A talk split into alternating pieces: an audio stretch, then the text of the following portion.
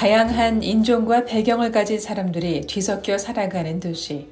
윌리엄 김 씨는 미 북동부 뉴욕에서 완전히 다른 세상을 경험하게 됩니다. 그러나 노스캐롤라이나, 펜실베이니아와 비교할 수 없는 긴장 속에서도 하루하루 다른 생각 없이 살았습니다. 닥치는 대로 일하면서도 택시 운전사가 되기 위한 자격증을 따고 적지 않은 비용도 지불했습니다.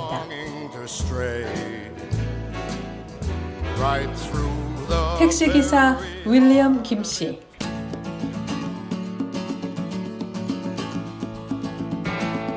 한국 택시는 초저녁 다섯 시부터 한 여덟 시가 이런 한인타운에서 한인들이 출퇴근하는 게 많아요. 마켓에 장보러 다니는 게. 그렇게 해서 그 바쁜 시간 동네 갓길에서 하고, 그 다음엔 한 여덟 시 지나서부터는, 어, 우버 택시를 켜면은, 앱을 켜면은, 어, 공항에서 들어오는 외국 손님들이 많습니다.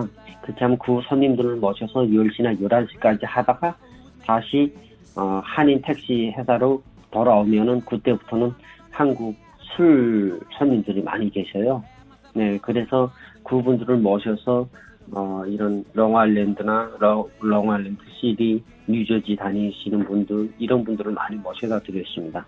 한국 택시를 하면은, 한국 택시만 한 것만 해도 하루 캐시는 못해도 기름값 빼고 어, 이백오십에서 삼백 이상은 벌었습니다. 예약제로 운영하는 한인 택시 회사에서 일하면서 세계적인 도시 뉴욕에서 많은 종류의 사람들을 만날 수 있었는데요. 세련되고 멋진 사람들이 성공을 향해 달려가고 있었고, 반면엔 그렇지 못해 방황하는 이 도시의 어두운 면도 볼 수 있었습니다.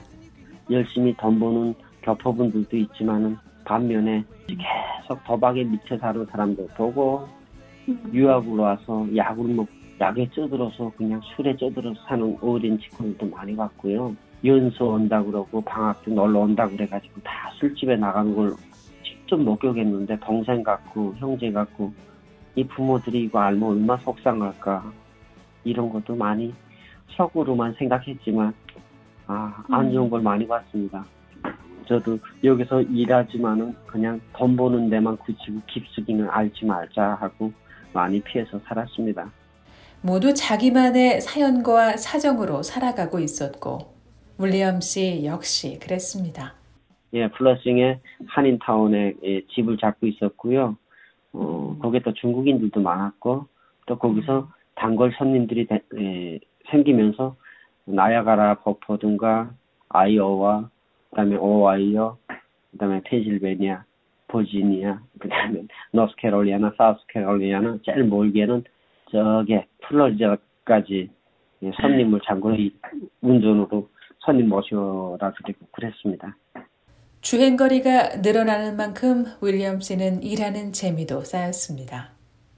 그러나 어려운 시간은 예고 없이 닥쳤습니다. 그러면은 이제 플러싱에서 혼자 사셨어요? 어, 같이 사시는 분이 그게 있다가 음. 교포분하고 교포분들하고 해, 에, 다니다가 그냥 음. 돈 벌러 간다 그러더니 일 년 만에 돌아와가지고 하와이에서 돌아와서 나보고 이혼해달라 그래서 아무 얘기 못하고 그냥. 윌리엄 씨는 취재진에게 부부의 인연을 맺었던 한 연상의 여성과의 이야기를 뒤늦게 꺼내놉니다. 베트남 국경 건널 때 여자 둘을 데리고 떠났잖아요. 그 중에 한 분은 나하고 동갑이 여자친구는 저 한국으로 갔고, 나보다 연상 여섯 살 위에는 이천오 년도부터 알게 돼가지고 계속 계속 이어져서 미국까지 같이 오게 됐고요. 어, 교회에서 자동적으로 결혼하게 됐어요. 그랬다가 뉴욕에 와서 교포들 따라 이 마사지 업계 다니시는 분들하고 언니 동생 하면서 다니다가 그럼 언제부턴가는 돈 벌러 다니겠다고 해서 돈 벌러 간다고 해서 뉴저지에 가는 줄 알았는데 일 년 가까이 있다가 연락 오길래 하와이에 있대요. 그리고 일 년 지나서는 나보고 어, 이혼해달라고 그러더라고요. 그래서 알겠다고 해주겠다고 그랬더니 뉴욕에 와서 음, 나 오늘 변호사 사무실 거기에 주소 대주면서 거기로 나오라고 가야 되니까 그냥 어, 문건에 사인하라고 그랬으면 아무 소리 못하고 사인해주고 끝났습니다. 십여 년의 인연이 너무 갑작스럽고 쉽게 무너지면서 윌리엄 씨는 마음의 깊은 상처를 받았습니다. 그러던 윌리엄 씨에게 엎친 데 덮친 격으로 또 다른 일이 찾아옵니다.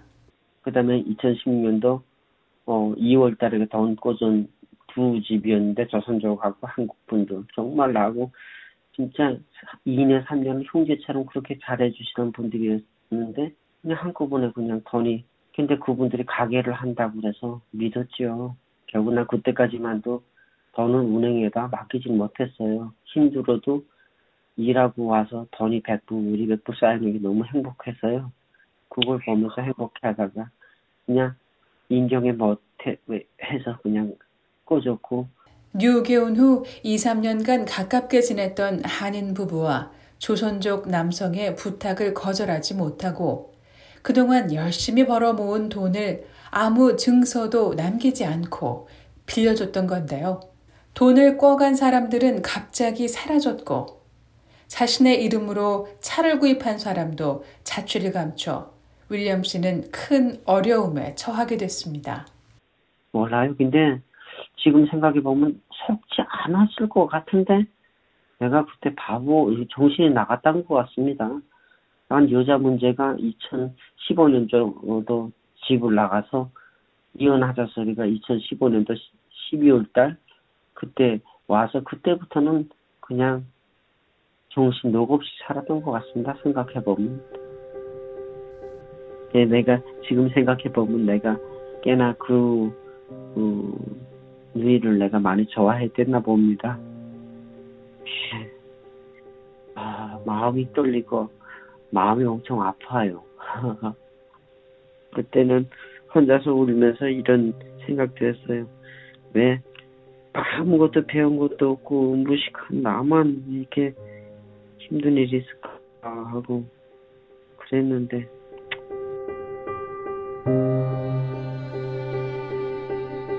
먹지 않고 진짜 내가 여기 와서 아직까지 지금 마흔한 살인데요.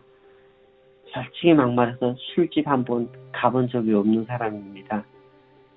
그냥 열심히 열심히 모아서 내 가게 하겠다고 그랬던 건 그냥 인정에 못 이겨서 잠깐 아니겠지 괜찮겠지 하면서 해줬는데 그냥 한꺼번에 그냥 자동차 문제, 운행 문제, 돈 문제 그게 이제 한꺼번에 그냥 이혼 문제까지 한꺼번에 쾅 터진 거예요. 와. 윌리엄 씨는 한동안 정상적인 생활을 할 수 없었습니다. 아무 정신없이 한 두 개월을 문 밖에 못 나오고 그냥 술만 마시며 살았던 것 같습니다. 시간이 흘렀지만 사람들로 받은 상처의 흔적은 지워지지 않았습니다. 죽음의 겁이 돈 빌고 밥 빌고 하면서 두 개 나라를 같이 생사를 같이 걷는 사람이 나를 정말 쓰레기 버리, 버렸는데 음, 이제는 큰 공부를 했다고 생각합니다. 그냥 털으려고요. 내가 계속 안고 있어봤자.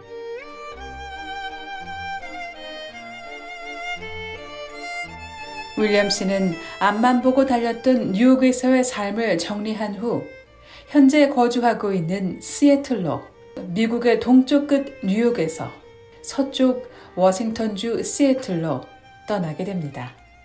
비오에이 뉴스 장량입니다.